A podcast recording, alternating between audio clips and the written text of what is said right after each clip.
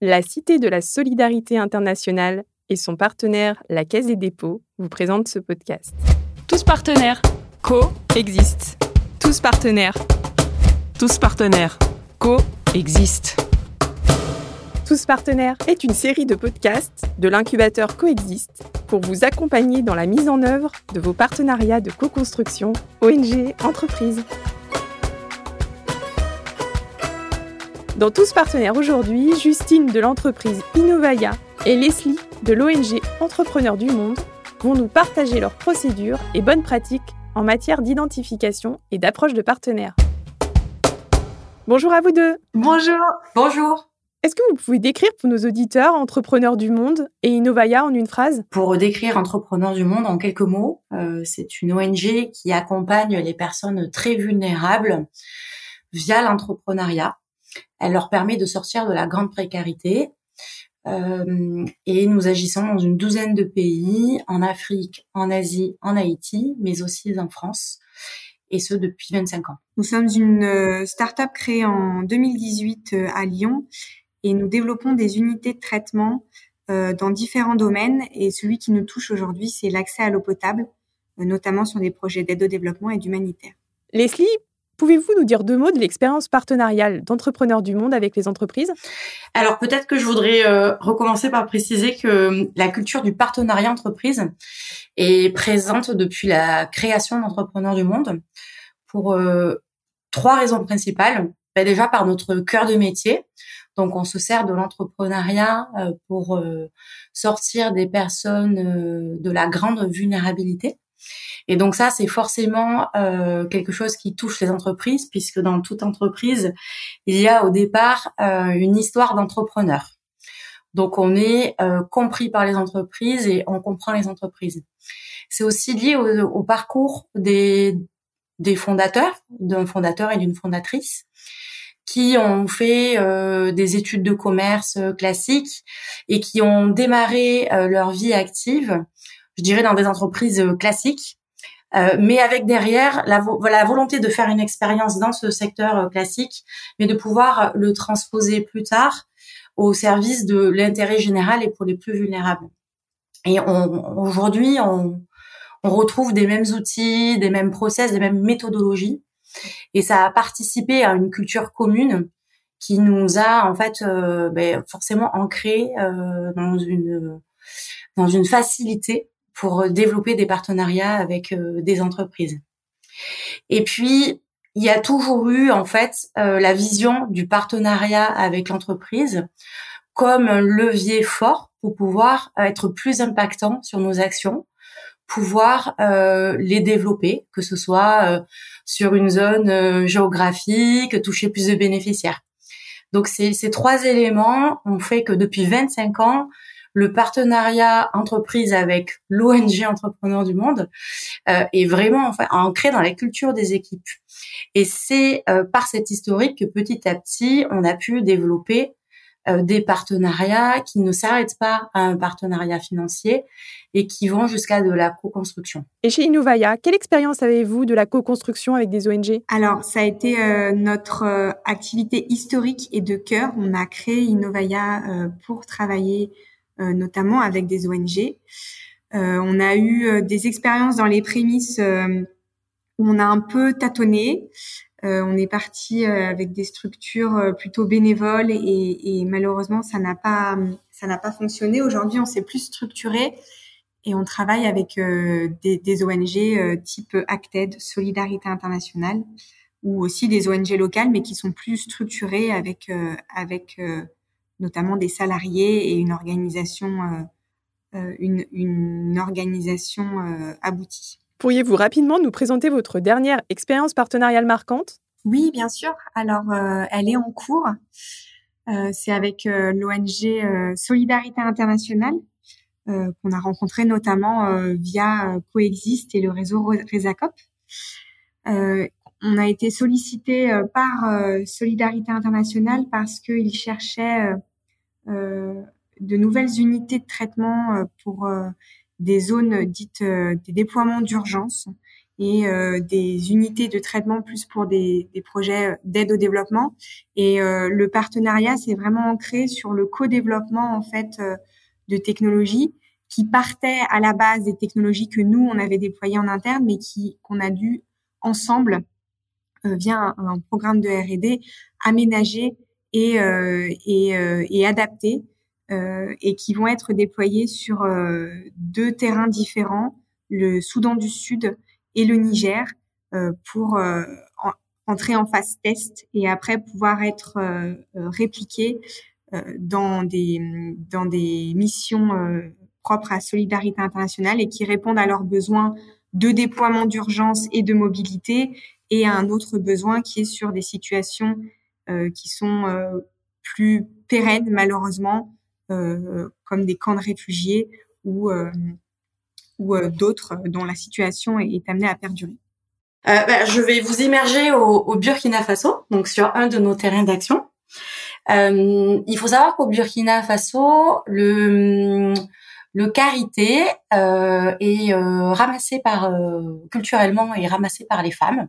Donc c'est une activité saisonnière agricole qui fait vivre ces femmes six mois par an. Euh, et euh, le groupe euh, L'Occitane souhaitait venir améliorer les conditions de vie de ces productrices de carité pour qu'elles puissent développer un revenu tout au long de l'année. Et donc, elle a cherché un acteur qui serait en capacité d'accompagner les productrices de carité à développer une activité secondaire génératrice de revenus. Et c'est comme ça euh, qu'elle s'est rapprochée de nous, d'entrepreneurs du monde. On n'était pas encore euh, présent au Burkina Faso, on était en fait plus ou moins en prospection dans ce pays-là, et la rencontre s'est faite. Et donc on a démarré euh, notre activité au Burkina Faso par ce partenariat, donc du coup très co-construit, très très terrain. Et puis petit à petit, le partenariat ayant duré plus de dix ans, euh, via la Fondation L'Occitane, nous avons pu développer euh, des actions tournées vers toutes les femmes euh, qui souhaitent entreprendre et qui avaient besoin de notre appui pour se faire au Burkina Faso. Donc nous parlons de femmes, de femmes vulnérables. Dans le cadre des partenariats que vous initiez, comment mettez-vous en œuvre la recherche de partenaires? Alors au tout départ, quand on a commencé, on est parti un peu tout azimut. On a cherché via euh, soit du le, coexiste n'existait pas euh, et euh, on a cherché via du mailing, via des événements et on est parti au départ sur des petites structures. Et puis on, on, a fini par bifurquer parce que les petites structures fonctionnent essentiellement sur du bénévolat et en fait les temps n'étaient pas les mêmes avec ceux d'une entreprise et on n'arrivait pas à, à, se rassembler sur un tempo en commun. Du coup, on est parti euh, euh, plutôt avec des collaborations avec ce que je le disais dans ma précédente réponse, de structures euh, beaucoup plus plus importantes et donc du coup plus structurées également. Et là, on, a, on est passé par plusieurs vecteurs. Donc, on est, on est, on a commencé à participer à des événements via le réseau Resacop, la Cité de la Solidarité internationale et a posteriori via Coexiste. On a également participé à des salons des salons dits l'humanitaire qui, qui existent à Londres, en Belgique et, euh, et euh, à Dubaï, le EDX, euh, Jihad et Head and Trade, et qui nous permet de pouvoir rencontrer des structures au niveau international qui se rassemblent lors d'un événement. Au sein d'Entrepreneurs du Monde, avez-vous défini un portrait type des organisations avec lesquelles vous souhaitez collaborer? Alors, on n'a pas de portrait type. Euh, de manière générale, on va en fait être dans une recherche active, comme vous l'avez compris. Euh, et effectivement, quand on est plusieurs à s'impliquer dans euh, la recherche de partenaires, il faut qu'il y ait une coordination.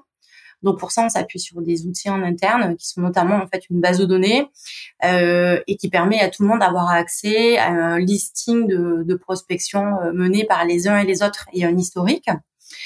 Euh, on n'implique pas la gouvernance. En fait, il n'y a pas en amont une validation euh, euh, de la prospection, mais ce qu'il faut, enfin, de des prospects qui sont un peu approchés et dans le viseur.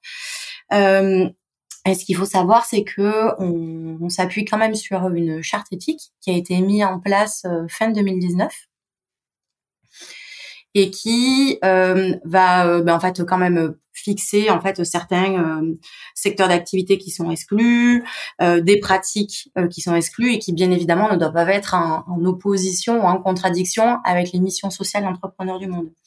Si à un moment donné la personne qui pense à approcher une entreprise, une euh, ou une autre structure euh, se pose des questions euh, par rapport justement à cette éthique, elle peut justement soumettre le cas au comité éthique.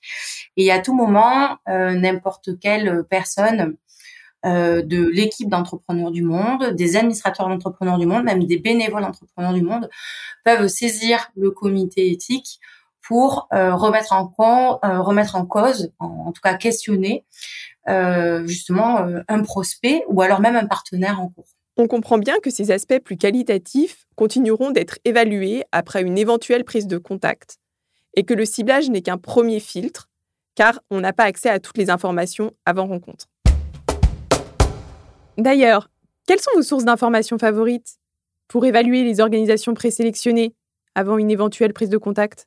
Alors quand un cas est soumis justement à une analyse éthique, euh, on le fait pas automatiquement hein, parce que notre la, taille de notre structure ne le permet pas. Euh, mais euh, lorsqu'on a des doutes, effectivement, en fait, on va analyser, euh, on va screener sur Internet. C'est un travail de longue haleine hein, qui prend vraiment plusieurs heures, voire plusieurs jours pour analyser un petit peu tout ce qui a pu euh, être dit et être pratiqué par l'entreprise.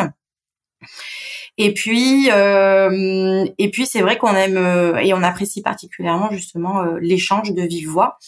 et on n'hésite pas justement à être dans une dans un dialogue et une approche aussi ouverte avec l'entreprise elle-même et lui poser justement les questions sur nos doutes, nos inquiétudes et c'est nous trouvons la meilleure façon aussi de pouvoir faire évoluer les choses en interne auprès du partenaire. Avant de prendre contact avec des prospects identifiés, la liste est-elle partagée à votre direction ou à votre gouvernance? Alors oui, en interne, on a, on a différents euh, paliers, on va dire ça comme ça, euh, qu'on appelle des go-no-go, qu'on fait pour euh, tous les projets.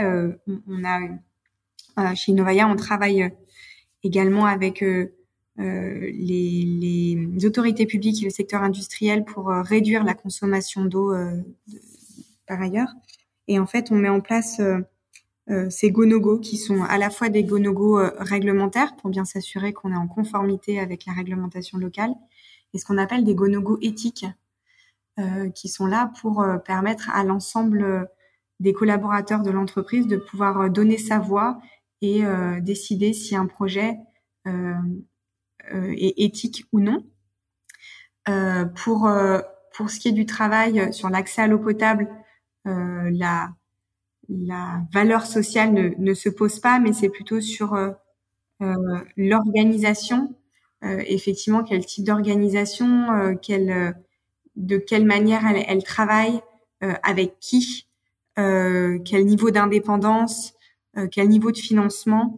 donc, il y a tout un tas de sujets qui sont effectivement évoqués lors de son, ce go-no-go éthique. Quel interlocuteur privilégiez-vous au sein des organisations pour la première prise de contact? Il y en a plusieurs. Alors, ça va soit être dans les organes de décision. Euh, il y a dans certaines ONG des responsables de l'innovation, par exemple. Donc, ça peut être ce, ce, ces personnes à ces postes-là. Ça peut être aussi des responsables WASH euh, qui ont, euh, qui vont avoir peut-être un aspect plus technique. Euh, ça va dépendre, ça va dépendre du besoin qu'on identifie en amont avant de pouvoir discuter avec la structure. C'est comme pour tout, il est toujours plus intéressant de faire appel à ses contacts et à son réseau pour une mise en relation. Même si le contact que vous avez n'est pas en charge des partenariats, il pourra se faire le relais de votre demande, l'appuyer éventuellement et vous mettre en relation avec le bon interlocuteur. Faites-vous un suivi des organisations contactées? Alimentez-vous un fichier partenaire pour capitaliser d'un projet collaboratif à l'autre? Oui, effectivement, on l'a euh, ce qu'on appelle via l'outil CRM ou ce qui nous permet d'avoir un suivi, euh, en tout cas de la relation. Euh, et ce qui permet aussi aux équipes de pouvoir suivre euh, de manière transparente euh, avec qui on est en relation et, comment et comment l'échange et comment l'échange avance. Si vous aviez un seul outil à partager dans le cadre de cette prospection partenaire, ce serait lequel? Je pourrais pas répondre par un seul outil parce que justement, je pense que le le succès se trouve dans l'usage de plusieurs outils. Euh, que ce soit justement la base de données, le CRM dont on mentionne, mais aussi euh, la veille, euh, la veille sur Internet, euh, mais mais aussi d'autres dynamiques intéressantes qui se mettent en place récemment, comme des plateformes de matching, et c'est ce que propose aujourd'hui de manière assez innovante Coexist, puisqu'elle permet donc de mettre en relation des ONG et les entreprises qui sont intéressés par une dynamique de partenariat gagnant-gagnant.